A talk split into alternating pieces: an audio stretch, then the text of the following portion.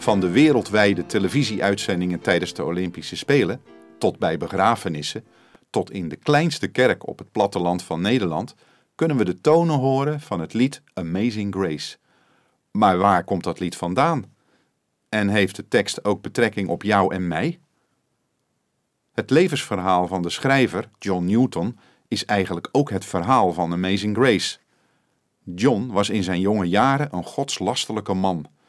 Hij werd al jong kapitein op een slavenschip dat Afrikaanse slaven bracht naar Charleston in South Carolina in de Verenigde Staten.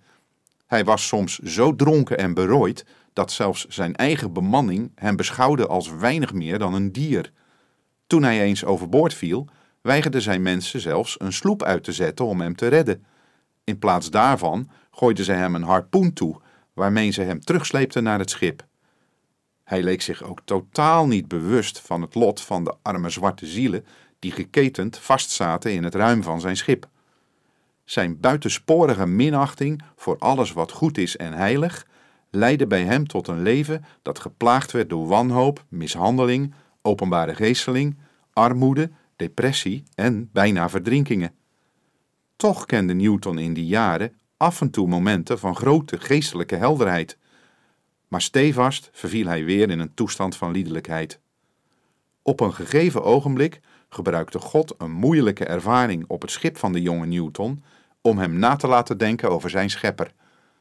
Nadat ze al maanden op zee waren geweest met een lading hout, vee en bijenwas, kwam het schip in een zware storm terecht en dreigde te vergaan. Toen het vee overboord gespoeld was, bond de bemanning zich vast om niet ook weggespoeld te worden. Nadat de storm was gaan liggen, zwalkte het stuurloze schip nog vier weken over de oceaan en vreesden de matrozen voor hun leven. De rantsoenen waren zo laag dat ze de hongerdood in de ogen zagen.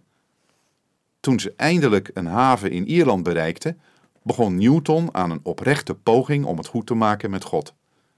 Tijdens die ervaring werd Newton zich terdege bewust van zijn onmacht en erkende hij eindelijk Jezus Christus als zijn verlosser.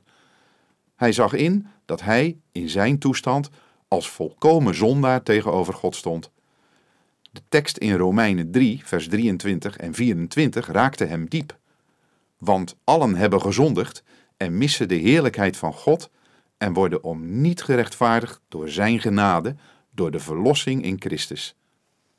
Tijdens de 16 jaar daarna studeerde hij theologie en toen hij 39 was, werd hij voorganger in Olney, Engeland. In 1779 publiceerde Newton het gezangboek The Olney Hymns, waarin ook Amazing Grace stond. En vanaf dat moment begon het lied zijn tocht over de hele wereld. In het Nederlands heet het Genade zo oneindig groot